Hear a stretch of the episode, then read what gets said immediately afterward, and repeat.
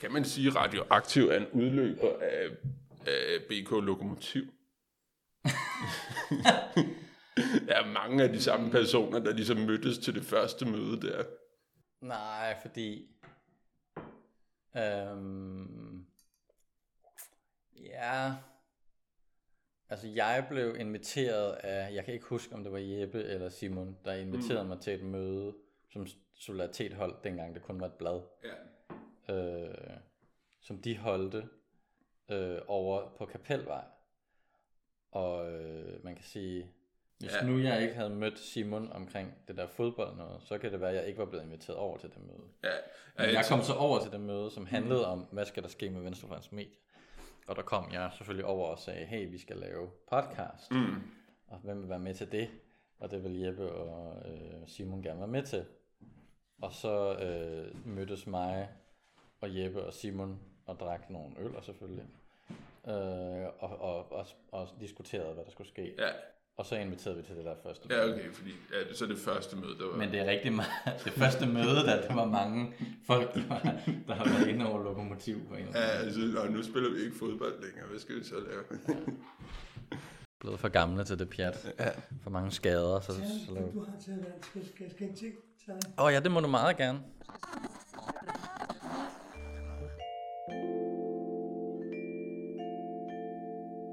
Radioaktiv. Springfarlig politisk podcast. Følg os, like os, del os, læn dig tilbage og nyd en frisk blandet cocktail af skarpe vinkler, dybtegående analyser og farlige debatter. Goddag, goddag, kære lytter. Velkommen tilbage. Det her, det er Vand under broen. Vi er tilbage efter at have været væk i øh, et lille års tid, tror jeg nok. Øh, mit navn, det er som øh, sædvanlig Janus Rønbak, og min medvært er som sædvanlig Jonas Neivelt, det er godt at være tilbage. Ja. Øh, vi har jo holdt øh, lidt pause til dels for at, at slikke sårene efter at have lavet øh, podcast i en del år. Vi ved rundt omkring på, på Venstrefløjen, er der mange, der har, har lyttet til, til Vand under broen. Øh, de første afsnit, det handlede jo meget om, om partiernes historie, hvor vi startede øh, helt tilbage til, øh, øh, da SF opstod, der startede vi med at snakke med Preben Wilhelm. Og, og så fulgte vi ellers øh, partiernes historie op gennem øh, 60'erne og 70'erne og 80'erne, og så sluttede vi af øh, med enhedslistens dannelse der i slut 80'erne, og, og det, det valg, hvor de kom ind, var det i... Ja, 92? 90, 92, det er omkring. Ja. Begyndelsen af 90'erne i Ja. hvert fald. Der kom de ind. Øhm, og øh, så har vi ligesom gået og spekuleret lidt på, og vi har været på øh, Lygtens Kro, hvor, Ja, det, det, vi, det, hvor, vi, hvor vi tit mødes, og, og lige drikker en bajer og finder ud af, hvad skal der ske nu med podcasten. ja, så hvis I har Og nogle, hvad, hvad har øh, vi fundet ud af, Jonas? Hvis I har nogle gode idéer, så kan I jo komme forbi der og se, om, øh, om I støder ind i os og give os nogle gode råd. Ja. Øh, men det vi har fundet ud af, det er, at øh, hvis der er en venstrefløjskliché, der er vigtig, så er det, at man skal være aktiv i bevægelserne. Øh, og bevægelserne er, øh, har, hvis vi taler om noget andet end klichéer, så har de haft en meget vigtig rolle på den danske venstrefløj.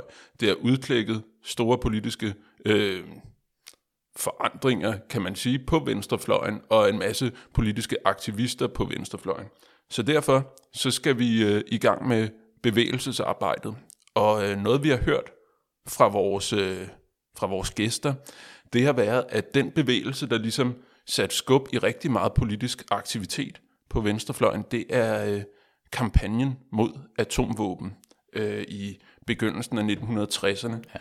Og den kan jo også være relevant nok at tage op igen i disse dage med den med krisen mellem Rusland og Ukraine, og hvad det kan føre til af spændende sager. Så, øhm, så øh, det synes vi, at vi skulle. Men, øh, men det vil sige, at vi, vi faktisk spoler tiden tilbage til, hvor vi startede, og så kører vi op igennem øh, perioden, den samme periode, øh, som, øh, som øh, sidste sæson, kan man sige, af, af Vand under broen. Men den her gang, der tager vi fat på bevægelserne. Yes. Øh, og vi kører op til cirka samme tidspunkt, som øh, vi slutter vel i 80'erne med noget besæt bevægelse og Ja, øh, øh, og den slags ting. bevægelse og Next Stop-bevægelsen og hvad der ellers kan være af spændende ting. Jeg synes også, det, nu nævner vi det der med bevægelserne, ikke?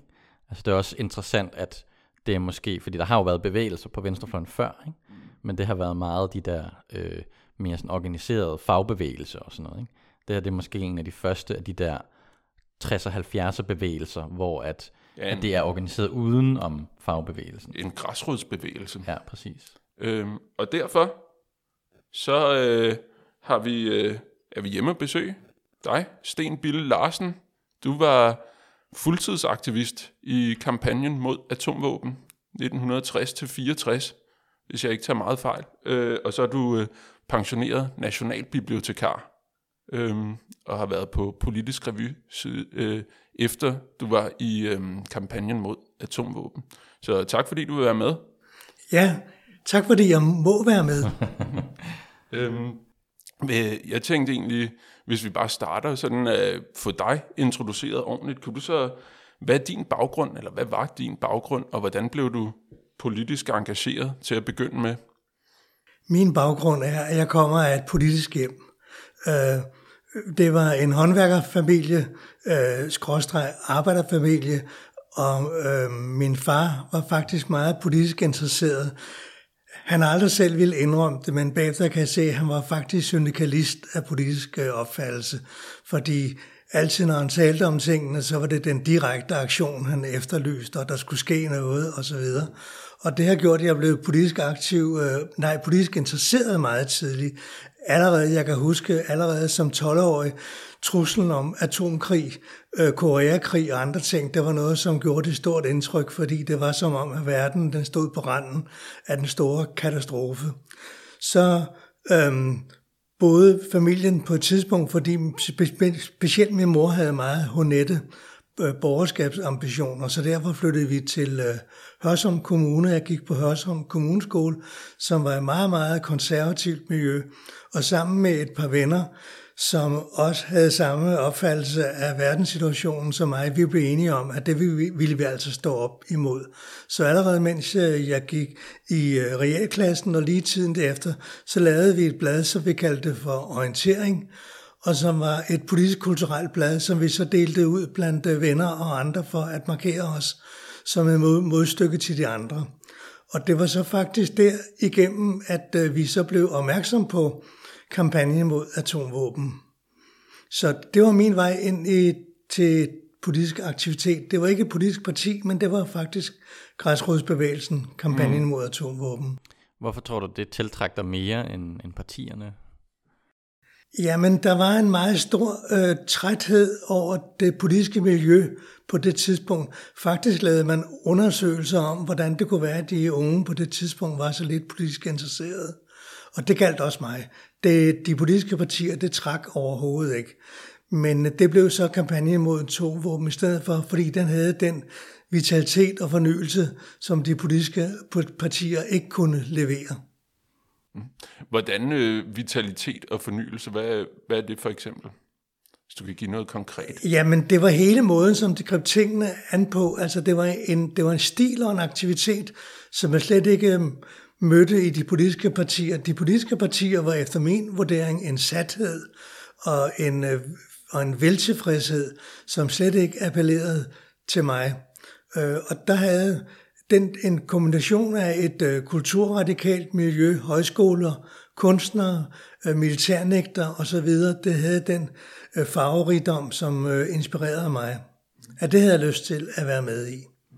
Og den spredte sig, den begyndte jo i øh, Storbritannien. Ja, det er fuldstændig rigtigt. Ja. Øh, og så spredte den sig så ja. til andre lande, og ja. herunder selvfølgelig Danmark. Hvordan, hvordan skete det? Øh, kan du ja. fortælle om begyndelsen i Storbritannien? Ja, det, var faktisk, det startede inden for den organisation, som hed Aldrig mere krig. Uh, de havde været de første, som var modstandere af, at der skulle opstilles raketter i Danmark, som kunne udstyres med atomvåben. Det var et politisk spørgsmål i hele Europa på det tidspunkt, at uh, en del af NATO-politikken var, at uh, alle NATO-lande skulle også være bevæbnet med atomvåben. Hvilket årstal er vi i her præcis? Der er vi i slut 50'erne. Hmm. Og øhm, det galt så også Danmark, hvor der også blev truffet en beslutning i Folketinget om, at der skulle opstilles raketter i Danmark, som kunne øhm, udstyres med atomvåben. Og aldrig mere krig fik færden af det og demonstrerede i Aarhus i sådan en omfang, at havnearbejderne derovre, som var en venstreorienteret fagforening, nægtede at læse et, et nej, Alosse-raketterne. Mm. Så kom de igen noget senere under øh, overskriften, at det var foderstoffer. Men også det fik man færden af, men de raketter blev så, losset, men det var med meget markante demonstrationer for aldrig mere krigs side, hvor, demonstra- hvor demonstranterne måtte bæres væk. Og en af de demonstranter, det var Karl Scharnberg, som var blevet inspireret af, øh, af anti-atombevægelsen i England. Karl Scharnberg, det er ja, arbejderdigteren. Ja, det er arbejderdigteren. Han var højskolelærer mm. på det tidspunkt og blev senere arbejderdigter. Jeg mener Erik Sisgaard, som vi havde i et af de første pro- programmer, han nævnte også ham som den helt store inspirationskilde. Ja, han var en helt stor inspirationskilde. Og han samler så nogle højskolefolk omkring sig, og de danner så kampagne mod atomvåben. Og der øh, opråbet er, at øh, vi skal stoppe, at der bliver opstillet raketter i Danmark, der er atombevæbnet. Hvad er, ligesom, er det, hvad er det sådan en frygt, man føler på det tidspunkt? Altså er det, er det sådan nogle tanker tilbage til 2. verdenskrig, hvordan det gik der? Altså det er jo trods alt ikke så langt øh, tid siden, eller, eller er det, jeg kan huske, jeg har set sådan nogle øh, film fra 50'erne i USA, sådan noget, hvor øh, man ser sådan en skildpadde, der siger, duck and cover, og så er der sådan nogle mærkelige nogle, hvor man går ind under et, øh, et bord, og så skal man skjule sig, når atomvåben lander ja, og sådan noget. Det var faktisk en helt ny virkelighed, fordi ja. der var det, der var frygten. Det var, at øh, lande, der var udstyret med atomvåben, de ville selv blive øh, atomvåbenmål. Hmm. Fordi øh, det, som øh, den militære strategi gik ud på, det var det der med at ramme først. Øhm, man vidste, at hvis man først affyrede atomraketterne, så ville der blive svaret igen med atomraketter fra den anden side. Og det handlede så, drejede sig så om at få fyret atomraketterne af så tidligt, at øh, man var før de andre. Mm. Så at det, det var, det var den, den, der skød først, der også fik udslettet den anden først. Mm. Og der var frygten simpelthen, at der var en fuldstændig udslettelse i tilfælde af, at atombomberne ramte. Øh, der, det, det man kendte, det var øhm, atombomberne over Hiroshima og Nagasaki, som havde fuldstændig lagt de bøger, byer øde. Mm. Og der var ikke nok med, der var mange, der var omkommet, men det radioaktive nedfald efterfølgende havde også gjort, at der var mange mennesker, der var blevet skadet, og specielt så blev børnene misdannet. De børn, der blev født af mennesker, der havde overlevet atombomberne i Japan.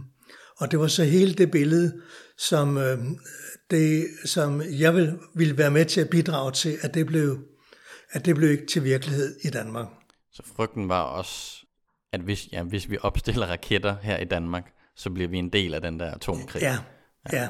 Og så havde man både nogle billeder fra, fra 2. verdenskrig med Hiroshima og sådan noget, som, som man helst ikke ville se ja, gentage sig. præcis. Ja.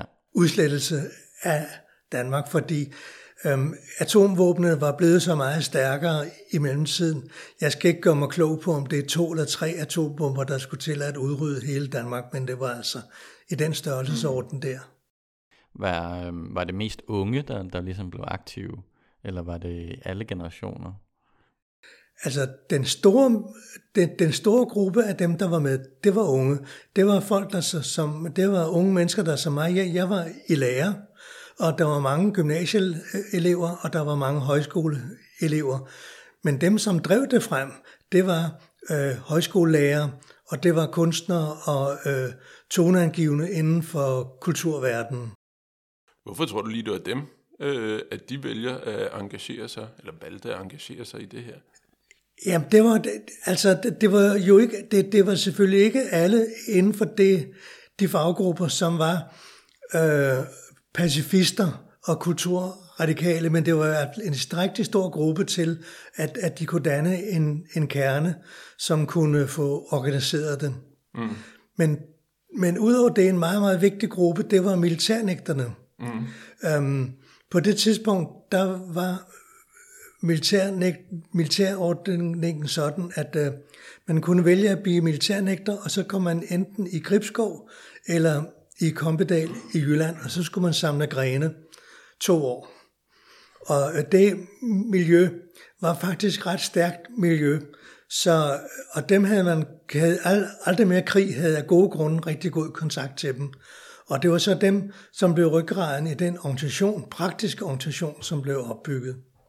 Øh, hvordan, var, hvordan var kampagnen sådan organiseret? Kan man sige, der var en organisation i kampagnen sådan med øh, fælles møder og, og den slags, hvor man vedtog øh, de aktiviteter, der skulle laves, og hvordan det skulle fungere? Altså set øh, i bagspejlet, så må man sige, at kampagnen mod atomvåben var meget, meget centraliseret. Mm. Det var en bevægelse med nogen i spidsen, og budskabet var, at hvis I er enige med os, så, så følg os. Mm. Men der var ikke nogen form for store møder, hvor øh, ledelsen blev valgt, eller hvor man drøftede øh, bevægelsens strategi. Det var simpelthen øh, det, man kaldte for landsledelsen, mm. som, øh, plan, som planlagde det. Selvfølgelig med det miljø af aktivister, som var omkring øh, landsledelsen. Men det var landsledelsen, som øh, lagde politikken og strategien for, hvad det skulle være. Og den var ved de første, ved den første atommars, der var det at stoppe øh, atombevæbning i Danmark. Mm. Nu, øh, nu nævnte du det der med, øh, at det var sådan, altså nogle intellektuelle og sådan noget, der organiserede det. Hvorfor tror du, det kom derfra, og ikke for eksempel fra fagbevægelsen? Jamen, fagbevægelsen, den, den var på det tidspunkt, var den i virkeligheden øh, meget atomiseret, fordi Socialdemokratiet havde majoriteten i fagbevægelsen, men der var en meget, meget stor og stærk opposition fra Danmarks Kommunistiske Partis side, og den øh, vågede man altså over meget, meget hårdt, altså bekæmpede kommunisterne meget, meget hårdt i fagbevægelsen.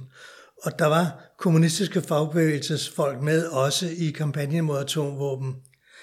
Øh, men hvor man kan forstå den centralisering, så skal man vide, at øh, det kommunistiske parti var meget, meget aktiv i alle former for fredsbevægelser osv. på det tidspunkt.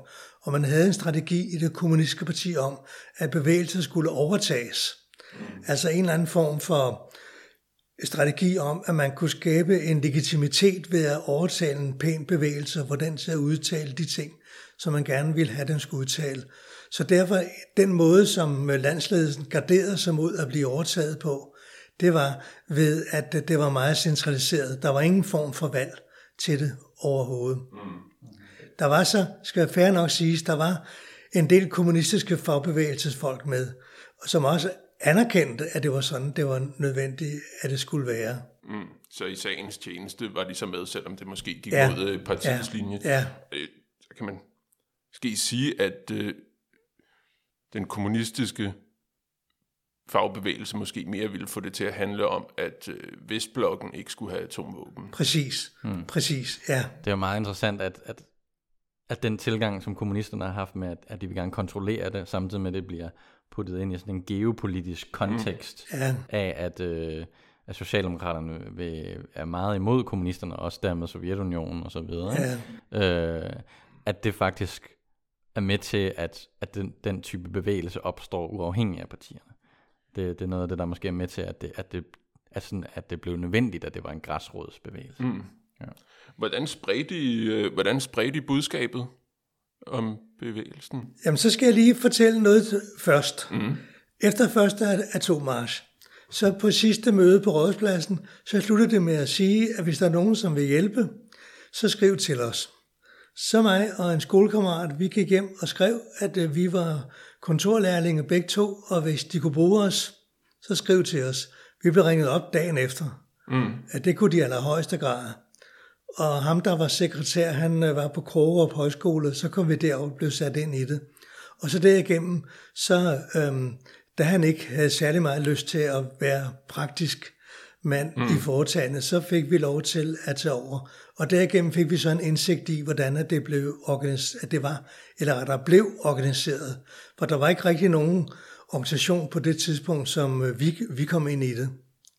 Det blev så organiseret på den måde, at øh, vi så opfordrede øh, dem, der stod i vores kartotek til ud over landet, at, øh, at prøve at lave noget lokalt arbejde.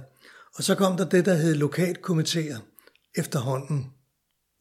Øh, så det var frivillige, som vi satte i forbindelse med, med hinanden. Øh, og mange gange var der nogen, som havde skrevet til os, at de ville godt være med, om vi kendte nogle andre. Og så hvis det var nogen, der for eksempel gik på en højskole, så fortalte vi, hvem der øvrigt gik på den højskole. Og så til det, det ved vi jo godt, men vi skal nok finde ud af det og finde ud af, af nogle andre. Mm. Og så på den måde, så spredte det som at ringe i vandet. Men nogen egentlig organisation, det har, det har der aldrig været. Mm. Altså lokalkomiteerne vidste hver især, og de var der. Mm. Og mødtes også, når vi mødtes på atommarscherne, men udover det var der ikke noget med, at lokalkomiteerne mødtes en gang om året, eller noget i den retning. Mm. Så det var både meget centralt organiseret, øh, eller centra- centralt, men så var der også alle mulige lokalkomiteer, som, ja. hvor det hele var meget mere flydende. Ja, ja. Øh, så man kunne både komme ind og ud af organisationen, men samtidig så, eller ikke engang en organisation kan man kalde det, men, men samtidig var der også nogen i toppen, der ligesom lagde linjen på en ja, måde. Ja, det gjorde landsledelsen, ja. Mm. Nu, nævn, nu har du nævnt et par gange de her atommarscher, og dem er vi jo nødt til at tage fat i, fordi det er de mest berømte aktiviteter, ja. som kampagnen mod atomvåben øh, har lavet. Hvordan de gik fra Holbæk til København, ja. og så var der en fra Haderslev til, til den tyske til, grænse. Til den tyske grænse, ja. Øhm, og hvorfor, hvis vi starter med det, hvorfor lige fra Holbæk? Det var fordi, det var et af de steder, der skulle opstilles Nike-raketter, som skulle kunne udstyres med atomvåben. Og det svarede til, at man var inspireret af England, mm. hvor marchen havde gået fra Ulster, Marston, Ulster Marston, som var også et sted uden for London, hvor der skulle opstilles atomraketter. Så øh, øh, man tog, eller de, jeg var jo ikke med på det tidspunkt, de mm. tog inspirationen derfra. Så der blev det fra Holbæk til København, og så passerede den også Tune uden for Roskilde, hvor der også skulle opstilles øh, raketter. Mm, så okay. der var for at gøre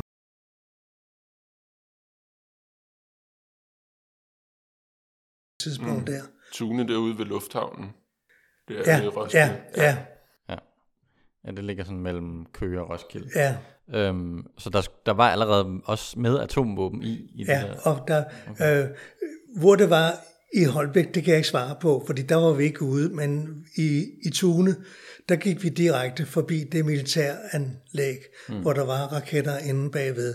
Der var sådan en høj jordvold, altså det var typisk et militært anlæg med højt øh, gitterhegn omkring, og mm. de sædvanlige tegn på, at det var militært område. Mm. Hvordan, øh, hvordan forløb de her atommarscher, sådan, så hvis man starter med, hvordan blev de annonceret? Var det sådan i, i øh, pressen, at vi mødes her i Holbæk, og så går vi ellers til København? Altså, jeg blev, jeg blev opmærksom på det via en, via en pamflet, mm. som øh, nu jeg, jeg var som jeg nævnte, var jeg politisk interesseret, og gik også derfor til, til forskellige politiske møder øh, i, i København i det omfang, der var noget, der kunne interesse. Og der lå de her pamfletter. Og så stod der bare, at man skulle melde. Det var, der var ikke nogen mail på det tidspunkt, så man sendte mm. et postkort, at øh, vi ville gerne være med. Og så fik svar om, at man skulle mødes på havnepladsen i Holbæk på, på det og det tidspunkt. Og så øh, var der så sammen med... noget mere omstændigt end i dag. ja, ja det dag, var hvor man mere. bare bliver inviteret ja. til tusind ting ja. på Facebook. Men, men til gengæld fungerede like. Postvæsenet fremragende på det tidspunkt. Ja, der var, ja, der var, var der var uddeling af post to gange om dagen, og der man kunne også sende post om søndagen. Ja, så havde man også en flot uniform dengang. Ja, der havde de også en flot Jeg har arbejdet i posten i dag, det er ikke en særlig flot uniform. Ja. Det har jeg også, men jeg nåede lige at arbejde der, mens vi stadig gik i, i den gamle uniform. Så ja, ja. Og så, og, og så var det højtalervogne, som så informerede om, hvad der skulle, skulle ske. Og den højtalervogn kunne så på havnepladsen i Holbæk for at starte der, der, kunne så, der, der var så taler og så praktiske oplysninger om, hvad der skulle ske. Mm. Men du var med i den i Holbæk, eller hvad? Ja, jeg var med første gang. Okay. Mm. Så du, du, du ankommer der? Vi tog toget ja. til Holbæk, og der var så, havde vi fået at vide, at vi går overnat i en gymnastiksal. Mm. Og det, der havde vi sovepose med. Og så efter mødet der i gymnastiksalen, så var vi på jazzklub, og så overnattede vi i gymnastiksalen natten over, og så mødte vi igen kl. 8 næste morgen på havnepladsen, og så mm. højtaleren fortalte, hvad der, vognen fortalte, hvad der skulle ske, og så var det afsted mod Roskilde. Hvor mange, er mange dukkede op? Jeg tror, vi var 800 første gang. Okay. Er der nogen, der har fået en overraskelse, da de sagde, nu går vi til Roskilde? Der var mange, der havde vabler. Der var mange, der havde været. Ja, der var mange, der havde vabler, som slet ikke var vant til. Det er en længere tur at gå. Ja, ja det var en længere hvor, tur. Hvor lang tid tog det at gå den tur? Det tog hele dagen. Men øh, stødte folk sig til undervejs, eller? Ja, det gjorde de. Specielt da vi kom nærmere mm. København, så der stødte der mange mennesker til. Mm. Men specielt på 2. og 3. marts fra Holbæk til København, mm. der stødte rigtig, rigtig mange mennesker til. Mm. Den 2. marts, marts, den i 1961, det er marts nummer to, så vidt jeg husker. Det er den, der bliver fanget i snevejr, og det bragte så for første gang atommarsen i aviserne ja. og i fjernsynet. Ikke på grund af det politiske budskab, men fordi et par tusind mennesker var forsvundet i snestorm ja. mellem Holbæk og København. Og det var så selvfølgelig med til at skabe opmærksomhed mm. om det. Men både anden og tredje atommars fra Holbæk til København, der støttede rigtig, rigtig mange til. Når vi kom hen i retning af øhm, Glostrup, så blev marsen simpelthen bare længere og længere mm. og længere. Hvor mange tror du, man nåede op på cirka? Jeg mener, det var 25.000, der var på den, mm. Mm. den mars, der var flest.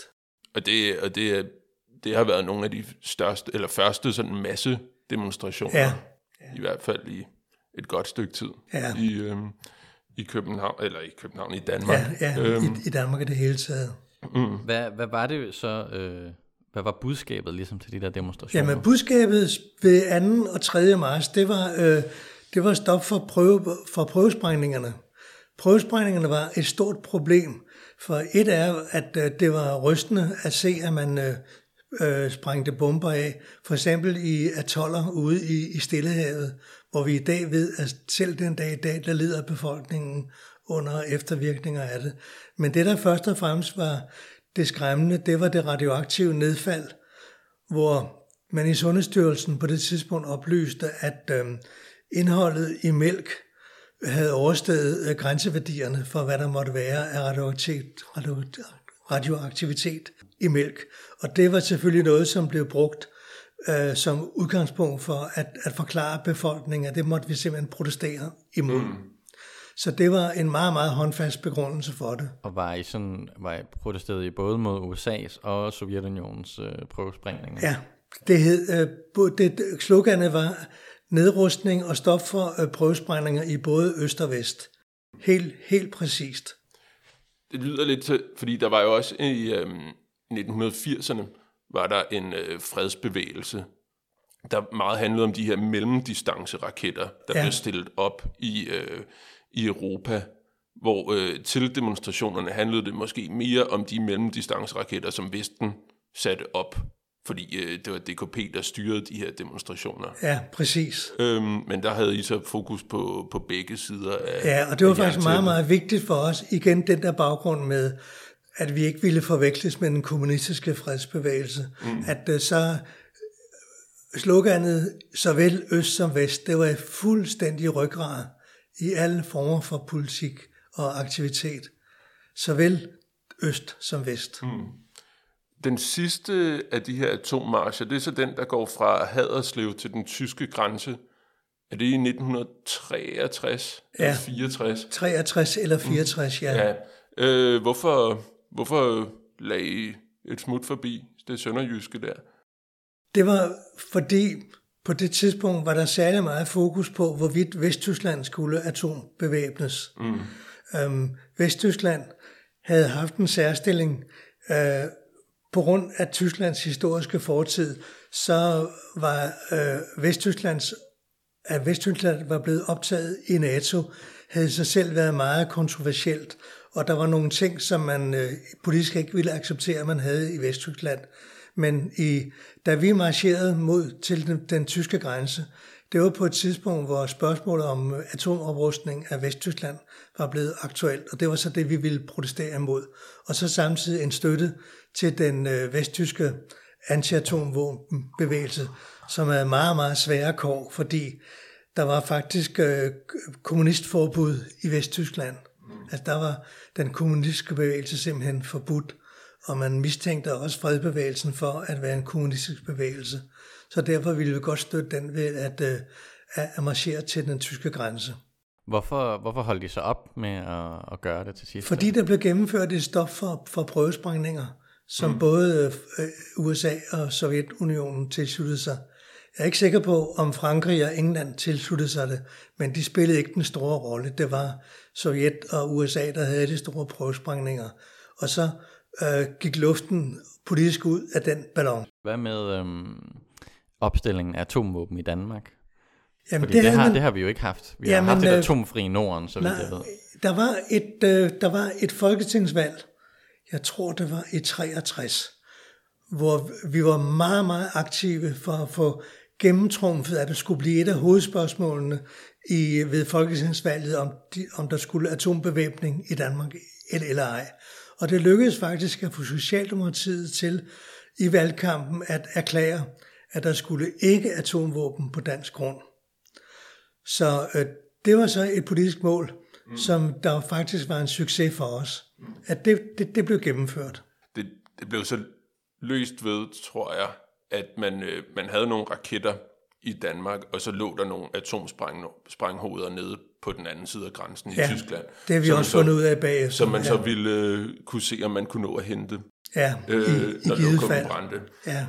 Og det er jo kun den ene halvdel af sagen. Den anden halvdel af sagen er den hemmelige aftale om øh, atombevæbning i Grønland. Ja, på Thulebasen. Ja, på Der er Thulebasen. Der er også øh, en, der ligger jo stadigvæk en, øh, en atombombe et sted under indlandsisen. Ja, det gør det nemlig. Ja, Ja, som- en brimbombe, ja. Ja. Ja, en af de store. En af de store, der ligger Ja. ja. og gemmer sig under indlandsisen. Det kan være, den dukker op med klimaforandringerne. Ja. Altså det, det, det, det diskuterede vi faktisk, øh, fordi der var nogle øh, civilingeniører i landsledelsen, som havde ret god fornemmelse for det, og de sagde, der er altså et eller andet. Men vi kunne simpelthen ikke bevise det på, på det tidspunkt der. Og så var det øh, Grønland, og det var ikke nogen særlig stor bevidsthed på det tidspunkt om, mm. hvad der foregik i, i Grønland. Så vi, vi har drøftet det, men det var ikke noget, vi var i stand til at forfølge. Så må vi bare glæde os med, at vi havde nået det mål, som var, at, at, at det egentlig i Danmark, at der var, mm. der var det politisk besluttet, at der, det skulle ikke atombevæbnes. Nu, øh, nu har vi kommet frem til de her politiske mål, og det her politiske mål, som blev opnået. Kan du fortælle lidt om, hvad, øh, når I ikke var på atommarsch, øh, hvad, hvad fik I så året til at gå med i kampagnen Bevægelsen mod atomvåben? Altså specielt mig, som var så tæt på, jeg var simpelthen knyttet og en del af en overgang, der er aflønnet af atomkampagnen. Så øh, året gik simpelthen med at øh, støtte lokalkomiteerne med agitationsmateriale, øh, drøfte med dem, hvad, hvad de skulle gøre, øh, spørge, hvad de havde brug for, og så sørge for, at der blev publiceret løbesedler og nyhedsbreve og andet, som, som vi så fik sendt ud til dem. Og så var det også, at, at der var en stor politisk aktivitet i landsledelsen, som vi også understøttede og arrangerede møder. Der var også et forretningsudvalg, som vi mødtes. Ja, vi må have mødtes ret ofte. for Jeg kan ikke mm. huske, hvor mange gange jeg har været med natbåden til øh, Aarhus og Aalborg for at holde møder i forretningsudvalget, som holdt til i Jylland alle sammen. Og det er fordi, det er højskoler. Ja, det var, høj, det var mm. højskoler. Mm. Øh, Karl Scharnberg øh, øh, arbejdede i, endte i, i Vrå, hvor hans øh, kone blev øh, lærer. Han var selv fuld, fuldtidsaktiv, og det var hans kone, som tjente pengene. Mm. Og en anden, Svend Havgård, han øh, arbejdede på en højskole, som lå uden for Aalborg, og den tredje tag hen boede i Aarhus. Mm. Så vi, vi, vi mødtes så Aarhus-Aalborg sådan lidt på skift. Nu nævnte du, der både har været nogle, øh, nogle typer som Karl Scharnberg, højskolelærer og, og, og, og så videre, øh, og også nogle øh, kommunistiske fagforeningsmænd. Hvem, hvem var ellers aktiv? Øh, altså var det, var det en, en meget tværpolitisk, eller var det hovedsageligt en venstreorienteret bevægelse? Jamen det var faktisk meget tværpolitiske, fordi en del af folk, der kom fra aldrig mere krig, og de var i hvert fald ikke socialister, nogen af dem. Jeg vil sige, hvis man skal på en eller anden måde sige, jamen, hvor var hovedparten af dem, der var aktive, de var nok sådan en blanding af radikale venstre, SF. Det var, det var der, hvor hovedparten af de aktive, som var med i bevægelsen, lå. Og, og kunstnerne, de var aktive indimellem. For eksempel var der nogle kunstnere, som arrangerede en øh, anti-atomvåben-udstilling på, i den frie udstillingsbygning. Det var deres form for øh, bidrag til det, at de lavede udstillinger, der specielt havde et, et udtryk, et, at øh, være mod atomvåben. Der var ikke nogen kunstnere som sådan, der var, de var ikke, og de var ikke organisatorer på nogen mm. måde, men de vil gerne være med, og de bidrog med kunst, og de bidrog også med at lave for eksempel grafik til os, så vi måtte sælge. Øh, fordi hele spørgsmålet om finansiering, det var en meget, meget stor opgave for os. Hele tiden at arbejde for at skaffe finansiering. Mm. Fordi øh, jeg kan ikke huske beløb, men det var i virkeligheden var der ret store beløb, som gik gennem til at finansiere øh, kampagnemateriale, øh, marcher og så videre. Og så arrangerede vi møder og inspirerede andre til at holde møder, invitere kunstnere og forfattere til at komme og øh, holde foredrags- og oplæsningsaftener. For eksempel Halvdan Rasmussen var meget, meget flittig til at, at, at komme uden skulle have noget vederlag for det, og, og, og læste højt af sine digte, hvor mange af dem havde et pacifistisk mm. øh, vinkel. Det var vi meget, meget stolte af. Nu nævner du Halvdan Rasmussen, som er også dengang går jeg ud fra ret øh, populær figur. Har det haft noget, har det haft en betydning for jeres sådan gennemslagskraft i den brede befolkning? Ja, øh, en af de, e, en af de ting, som øh, vi også lavede, det var ikke mig, der organiserede det, men nogen, der havde kontakt, det var, at, at øh, erklæring fra kunstnere om at støtte øh, kampagne mod atomvåben. Erklæringer fra forfattere, erklæringer fra ingeniører, fra videnskabsfolk osv. Det er jo en af de, de måder, som øh, vi arbejder for at øh, skabe troværdighed omkring, at det her det var ikke var et fordækt kommunistisk projekt. Mm. Det, var, at, det var noget, som i hvert fald øhm, helt frem til ikke, helt frem til og med Tysklandsmarschen, der var det en ting, der var, det var meget, meget vigtigt for at øh, arbejde for. Det lykkedes på den sidste øh, demonstration på Rådhuspladsen efter mars nummer 3, at få samtlige politiske partier til at stille med en forsvarsordfører øh, på Rådhuspladsen og give et indlæg om deres holdning til atomvåben. Og til alt til allersidste, dagen før, der manglede vi stadigvæk øh, tilslutning fra det konservative Folkeparti, men det kom heldigvis også mm. i hus. Og der kan man sige, der fik kampagnen mod atomvåben jo så en øh, blåstempling fra de politiske partier om, at det var noget, som blev anerkendt som en politisk faktor, som ikke var fordækt kommunistisk. Mm. Mm. Nej, det hed, de hed kommunistiske dækorganisationer.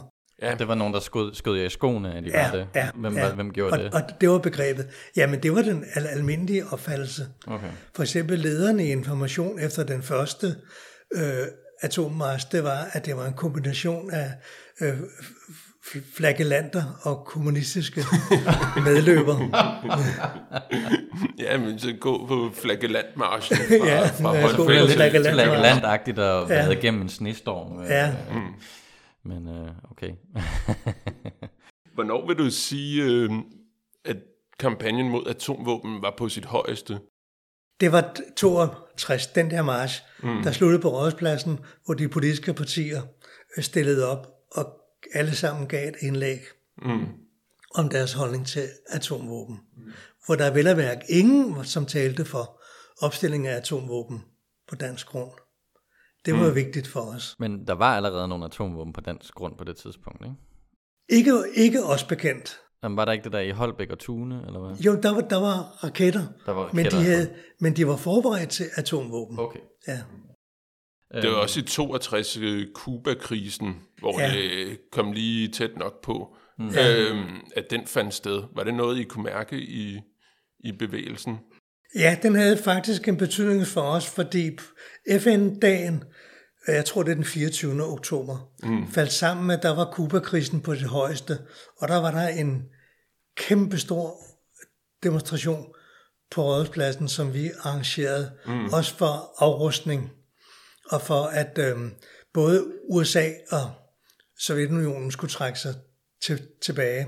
Og den havde så den særlige følge, at øh, på det tidspunkt var det faktisk lykkedes for øh, kommunisterne at øh, få arrangeret nede i et hjørne af demonstrationen at øh, de ville fortsætte demonstrationen til den amerikanske ambassade under sloganet Cuba si Yankee no. Og den øh, fik de faktisk øh, held med at gennemføre, og det endte i et kæmpe slagsmål med politiet ude foran den amerikanske ambassade. Og der havde vi selvfølgelig en kæmpe udfordring dagen mm. efter med at bevise, at det var altså kommunisterne, der havde fået overtaget demonstrationen. Mm. Øh, men det, det, det lykkedes for os mm. at øh, komme ud af det på en måde, så ingen mistænkte os for, at det var os, der havde stået bag. Vil du, øh, vil du vurdere, at, at I, I vandt? Altså var, var bevægelsen en succes? Og hvorfor tror du, at det var, hvis, det, hvis, det, hvis du mener, det var en succes? Jamen altså, jeg, jeg, jeg vil sige, at, øh, at, at få gennemført, at de politiske partier i Danmark erklærede, at man ikke skulle have atombevæbning, det mener jeg, det er en politisk sejr.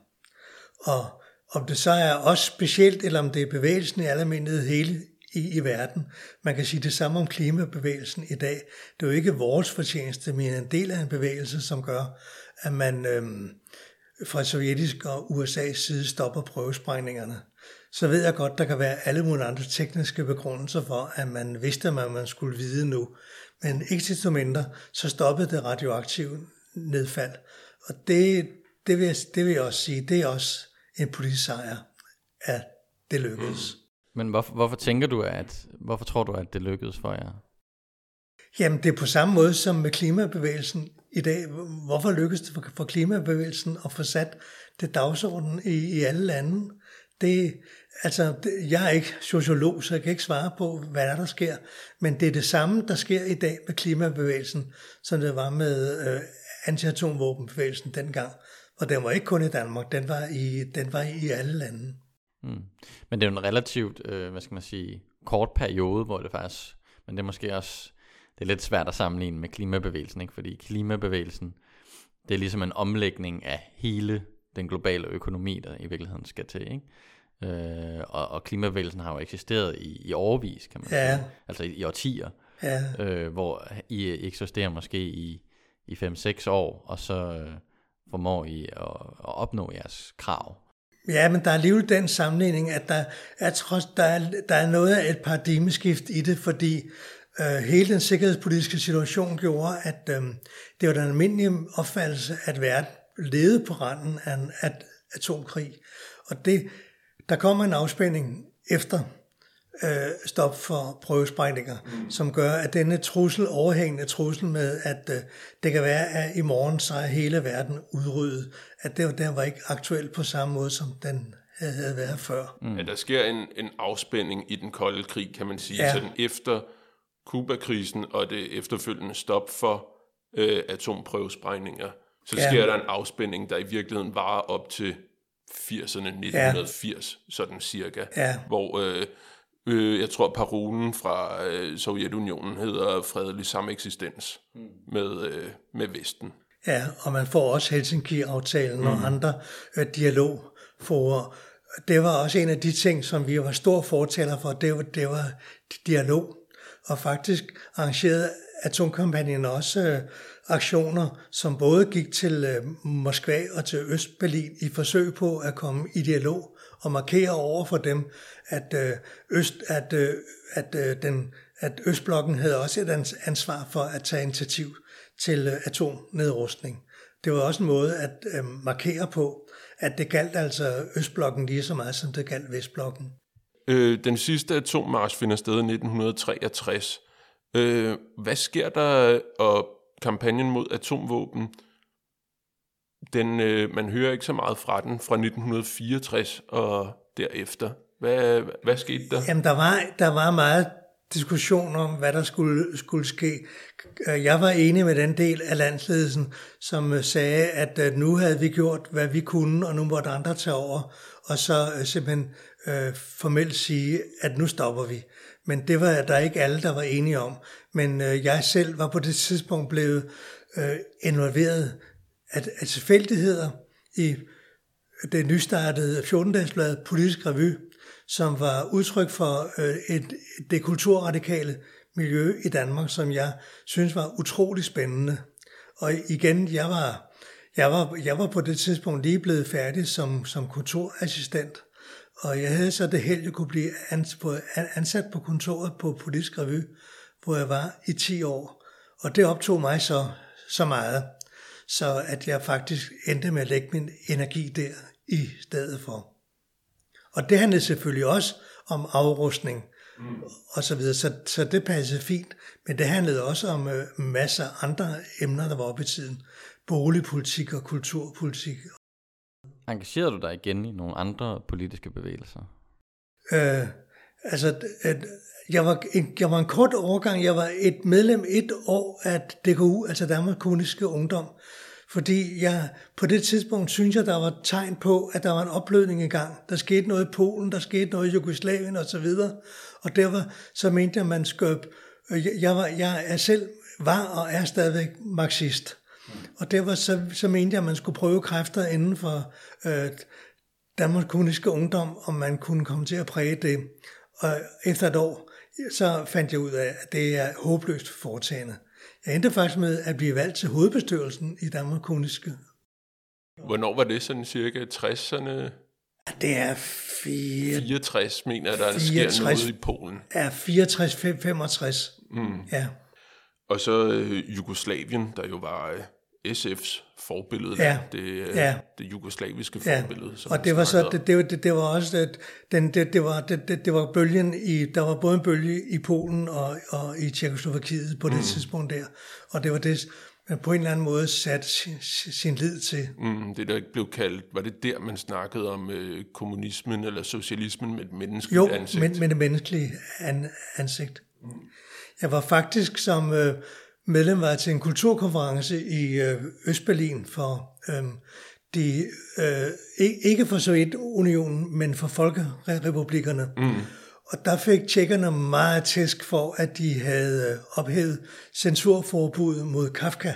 Og specielt østtyskerne troede med at øh, indrapportere dem for, for Moskva. Og, og også fra Sverige og mm. Danmark, vi var virkelig enige om, at tjekkerne de var på ret vej. Men øh, det fik så en bræt ende, og det gjorde så mit medlemskab. man... Og så blev jeg senere aktiv i, i, i VS. Kan man sige, det der så sker, hvis man ser på bevægelsesarbejdet, det er, at der op gennem 60'erne begynder at komme Vietnam-bevægelsen. I hvert fald internationalt, men formentlig også i Danmark. Var det, var det noget, der over der sådan tog, hvor folk bevægede sig hen? Ja, det var den næste store bevægelse, mm. det var Vietnam-bevægelsen, og der var jeg også med i. Og, og Politisk Revy var dybt engageret mm. i Vietnam-bevægelsen, og det var derigennem, så var jeg der også, med masser af demonstrationer og aktiviteter. Og det var, det var så det var, det, det var mere klart. Det var ikke øst-vest på samme måde. Det var simpelthen, at det var USA, som skulle ud af Vietnam. Så det var en fuldstændig ubetinget støtte til Nordvietnam og til Vietcong. Vil du vurdere, at øh, kampagnen mod atomvåben har haft en varig effekt på, ja, på i Danmark og måske på den danske venstrefløj i særdeleshed? Altså jeg vil sige, at den øh, største veje effekt det er, at den lagde grunden til græsrods- og NGO-bevægelserne. Det er den første store græsrodsbevægelse, og den har, om ikke den direkte i dag er en inspiration, så må man sige, at øh, arven efter den, den lever altså dejligt at se i bedste velgående, og det, det er jo, nyder jeg, jeg, jeg nyder rigtig at se det. Der er nogle gange nogen, som skriver til mig, om jeg kan give dig nogle idéer om, hvordan man starter en græsrodsbevægelse. Det kan jeg jo gode grunde ikke, men jeg kan jo sige, at øh, gå i gang, snak med dem, I har lyst, og se, bare, bare gå i gang. Øh, hvilken øh, bevægelse, du nævnte klimabevægelsen her før, som et eksempel, hvilke bevægelser er det for eksempel, der lever i bedste velgående? Jamen, jeg tænker også på, øh, nej, nej, nej, nej til atomkraftbevægelsen har jo haft en stor betydning i Danmark, og har ført til, at øh, der på samme måde er en politisk beslutning om, at vi ikke skal have atomkraft mm. i Danmark. Nu bliver der ganske vist rykket ved det nu, men i mange år har det været øh, helt klart, og det er også, det, det svarer i hele sin måde, der arbejder på til øh, atomkampagnen. Så hvis nu du sad øh, over for en, en række unge øh, mennesker, der er indineret over verden, tror du, de, de, ville de kunne finde inspiration i nogle af de ting, øh, øh, I gjorde dengang? Hvad vil du ligesom sige til dem? Jamen, jeg siger jo til dem, at øh, man kan jo ikke direkte overføre noget, men øh, Øh, det eneste er at gøre, det er, at hvis der er noget, som vi er i gang med, så prøv at samle nogle folk, om de vil være med til at finde et budskab, som der er nogen, som er enige i, og så se, om vi kan vinde tilhængere for det. Frem for det, man, det som man fik at vide, dengang jeg var 14-15 år, det var, gå ind i en politisk bevægelse. Eller nej, gå ind i et politisk parti. Det var det råd, som man fik, da jeg var 14-15 år. Men jeg vil i dag sige til dem, sammen nogle folk, og se om vi kan blive enige om noget, som vi vil arbejde for. Og så prøve at se, om vi kan vinde tilhængere for det. Tror du, der er sådan en, øh, en problematik i forhold til, øh, nu snakkede vi om, øh, I valgte at tage ud øh, og vade gennem en snestorm og sådan nogle ting. Hvor i dag der er meget bevægelserne, det er ligesom at, at klikke like på, på Facebook og sådan noget. Tror du, at, øh, at, man, at man overhovedet kan få de unge til at, at gå ud på gaderne på samme måde? Ja, det tror jeg godt. Altså, vi skal jo ikke længere tilbage i Next Stop-bevægelsen. Den, øh, det var virkelig en bevægelse, hvor man havde modet til at øh, starte i, i, i, i øh, Østeuropa, og øh, også modstanden af dem, der har demonstreret for Tibet. Tibet, det er jo også modige folk, som har våget at stå op imod systemet og få, få frataget deres banner. Så jeg synes stadigvæk, der er folk, som, øh, som, som våger det. Man skal ikke længere end til Lynetteholmen her i forgårs. Der var der nogle folk, der stillede sig op og simpelthen øh, prøvede på at øh, lægge sig ned på jorden der, hvor man skulle tage det første spadestik. Så de måtte bæres væk med politiets hjælp. Så det er dejligt at se. Vi skal ikke være en to dage tilbage. Der var nogle aktivister, som var ude og markere deres synspunkt. Og specielt Vesttyskland har der været meget, meget store bevægelser i om, områder, hvor man ville øh, bygge A-kraftanlæg osv. Så, så det glæder mig at se, at det lever i bedste velgående. Jamen med de øh, positive ord og øh, formaninger, så, øh, så tror jeg, at øh, vi slutter for i dag. Så tak fordi du vil være med. Ja, tak fordi jeg måtte være med. Ja, selvfølgelig. Øh, det var en fornøjelse. Så siger vi også tak til øh, lytteren, fordi at du vil lytte med. Og øh, ja, nu er vi jo tilbage. Nu er vi tilbage, så der går øh, mindre end et år, før vi kommer med næste afsnit. Ja, forhåbentlig for kommer vi tilbage en gænge igen med øh, et afsnit om en gang om måneden. Ja. Hvad er det, vi, har vi styr på, hvad vi skal snakke om næste gang? Jeg mener, det er Vietnam-bevægelsen, Vietnam vi, skal, vi skal prøve at snakke om. Ja. Så det, øh, det er planen. Og vi har, vi har også sådan set, øh, hvis vi lige kan vende alle de forskellige ting, vi, vi tænker at komme ind på, ikke? Altså, mm. øh, så har vi jo både snakket ja, anti-atommarsch, Vietnambevægelse, rødstrømper, øh, vi snakker studenterbevægelse, studenterbevægelse, vi snakker ø-lejr, lejrbevægelse, ø-lejrbevægelsen, vi skal, vi skal øh, også ind i nogle slumstormer mm, og nogle besætter. Og nogle besætter, og øh, snakker om øh, påskestrækkerne i 85, og, mm. og ja, lidt af hvert. Så, ja, der, øh, så vi kommer ja, rundt. Der, vi skal nok komme rundt. Der, der er et program for de næste år, år eller to. Mm. Men øhm, tak fordi du vil lytte med, og jeg håber du vil lytte med næste gang. Hej hej. Hej.